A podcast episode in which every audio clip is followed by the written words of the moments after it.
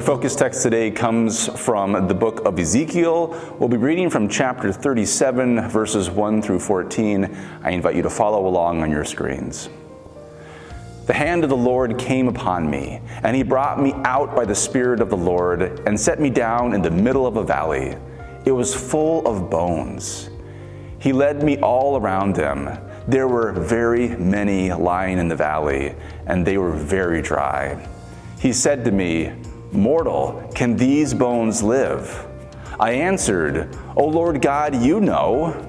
Then he said to me, "Prophesy to these bones and say to them, 'O dry bones, hear the word of the Lord. Thus says the Lord God to these bones, I will cause breath to enter you, and you shall live. I will lay sinews on you, and you will cause and will cause flesh to come upon you, and cover you with skin, and put breath in you, and you shall live, and you shall know that I am the Lord.' So I prophesied that I, as I had been commanded. And as I prophesied, suddenly there was a noise, a rattling, and the dry bones came together, bone to its bone. I looked, and there were sinews on them, and flesh had come upon them, and skin had covered them, but there was no breath in them. Then he said to me, 'Prophesy to the breath. Prophesy, mortal, and say to the breath, Thus says the Lord God, come from the four winds, O breath, and breathe upon these slain, that they may live.'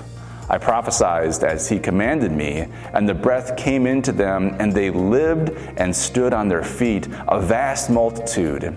Then he said to me, 'Mortal, these bones are the whole house of Israel. They say, Our bones are dried up, and our hope is lost. We are cut off completely.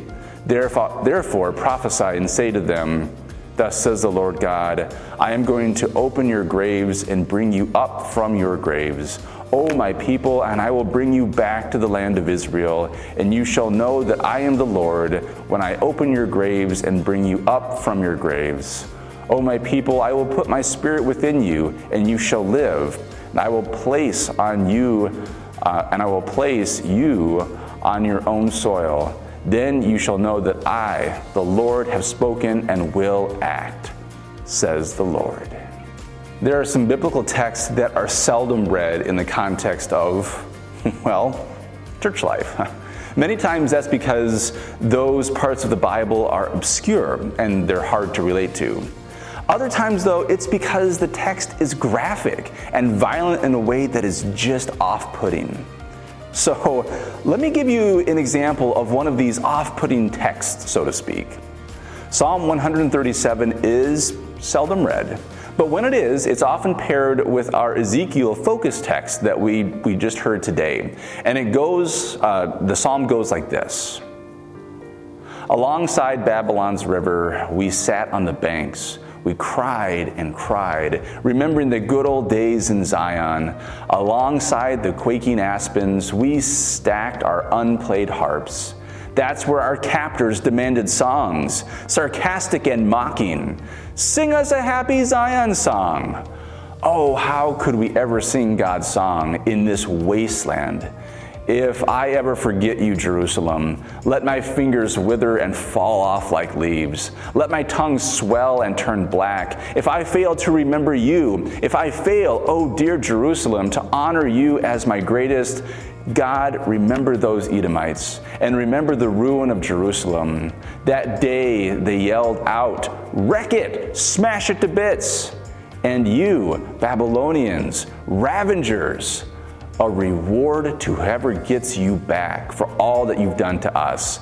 Yes, a reward to the one who grabs your babies and smashes their heads on the rocks."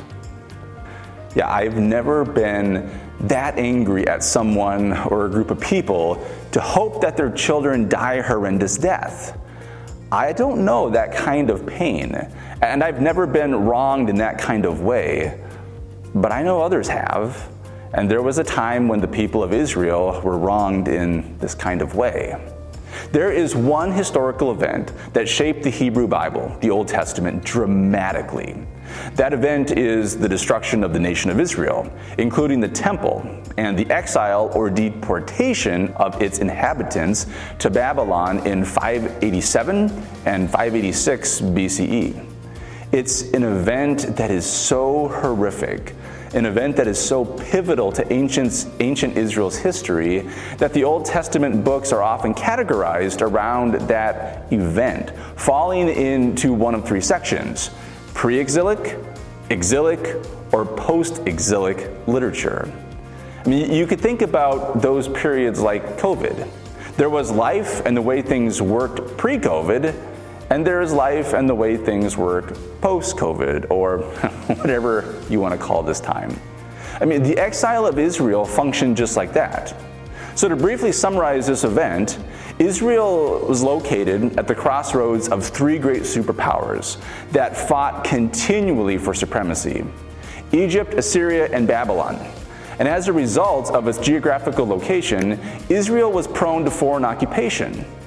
And as history has taught us, occupied nations often revolt against their occupier. Such was the case for Israel. Through poor leadership, false assumptions, and bad planning, Israel revolted against Babylon, who in turn did what any occupier would do to insubordinate nations. They put down the revolt, they plundered the city, and they removed the citizens in such a brutal way that it would serve as an example to others not to disobey. This is the context for Psalm one thirty-seven. It's also the context for our focus text in Ezekiel. Ezekiel is addressing a deported, broken community living in the land of their captors. Life is not well. You don't write a psalm about killing your enemy's infants if you are mildly inconvenienced. No, no, no. This is a bad time for Israel.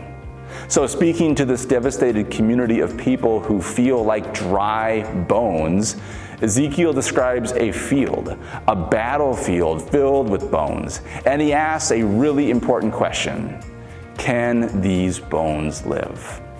Is it possible for new life to come out of tragedy? Is there a future that cannot be seen? Um, is there a future for wholeness, for peace, and for contentment? And that question is just as important for us as it was for the ancient Israelites. Can these bones live? So you should know that I've been accused by my family of being a pessimist. I don't think that's true, but right now the vote is three to one and I'm losing.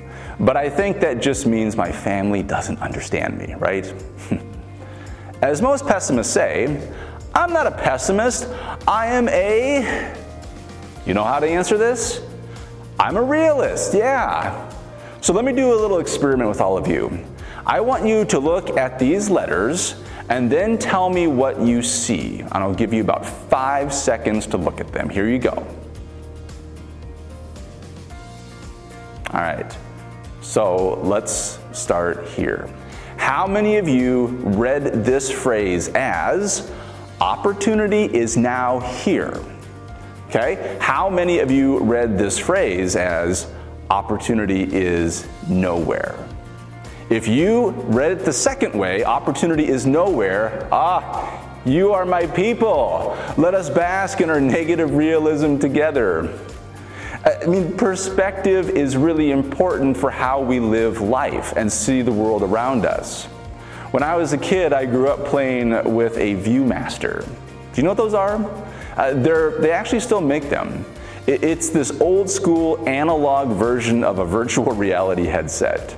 You would put in a round disc, look through the lens, and be able to see these three D pictures. Using the uh, the lever on the side, you could advance the disc to the next picture and it would tell you a story. Looking through the lens of the ViewMaster, you could see a place, a time, a world that you did not have access to. The land of the dinosaurs, um, the ocean, the cartoon characters of your day. I mean, V R headsets do the same thing, but a thousand times better. And in a way, the biblical stories, they do something very similar. the biblical writers, the prophets, Jesus, they invite you to look at your life and the world using the lens through which God sees. So, to the dry bones deported, rotting on foreign soil, dreaming of committing infanticide against their enemies, Ezekiel asks a question: can these bones live?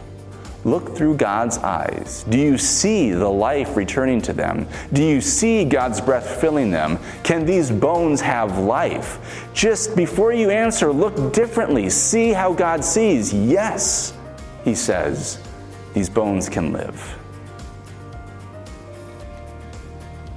Honestly, I don't know how I would respond to Ezekiel's message if I suffered a deep loss or tragedy. Can these bones live? Well, the pessimist or realist in me says, no, of course not. The loss is too great. The pit is too deep. The darkness is overwhelming. The anger and the hatred are too strong. The brokenness is permanent. I can't move forward, and certainly you cannot expect that of me. And yet, the nagging, persistent voice of God speaks in the background. See what I see. Look how I look. See that in brokenness, in despair, in the midst of insurmountable challenge, in a field of dry bones, there is still life. There is still possibility. There is still hope. These bones can live. What Ezekiel is getting at is this thing called hope. Hope is incredibly powerful, even for those of us who are inclined to see the glass as half empty. I mean, being exposed to hope on a regular basis, it absolutely can change our perspective. It is life-giving to sense that there is something beyond what we can see, that God works to bring about life in all circumstances. This is important because we don't have any guarantees in life. Therefore, it is only hope that enables us to live life and not be paralyzed by it. We hope that our children will be well. We hope that our partners, spouse, or significant other will continue to love us in the future, or that we would find someone who would love us as we are. We hope that our teenagers would make wise decisions, that diseases would be cured, and that everyone would have enough to eat. We hope for these things. We are not guaranteed these things. But hope, it allows us to move forward when it doesn't make sense to do so. Hope moves us to action. In fact, all of Jesus' ministry, what he did, what he said, that was all directed at giving people hope. Not a superficial, false hope, but a hope that is rooted in God's love, grace, and compassion. This is really good news for a world that is full of dry bones, which often take the form of our fears or low points in our life. That being said, I don't think seeing the world as God sees it comes easily. I don't think finding hope in our brokenness is something that we just decide to do one day. I don't think that's how it works. Rather, hope is learned and experienced over time, in life, in our relationships with others. The ministry that we do here at Bethlehem, our worship, our faith formation, our spiritual direction, our social and outreach ministry, caring for the sick, accompanying our dying, sharing our stories online, our service work in the community. I mean, everything, I mean everything. All of this is done that you, over time, may come to hear, see, and experience hope. To see the world as God sees the world, and to come to realize that for all of the dry bones in our lives and in our community, that these bones can live. And this is the good news that we hear today in our focus text. Thanks be to God for that. Amen.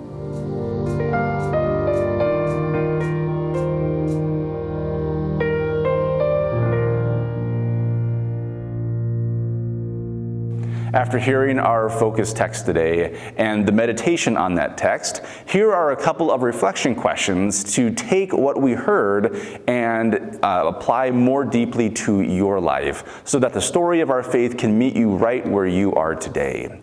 So question number one, where do you see dry bones in your life? in our community, in our in our world. And question number two, uh, where do you see hope in your life and in your community? In other words, where do you see God working to bring life back to the dry bones in our world?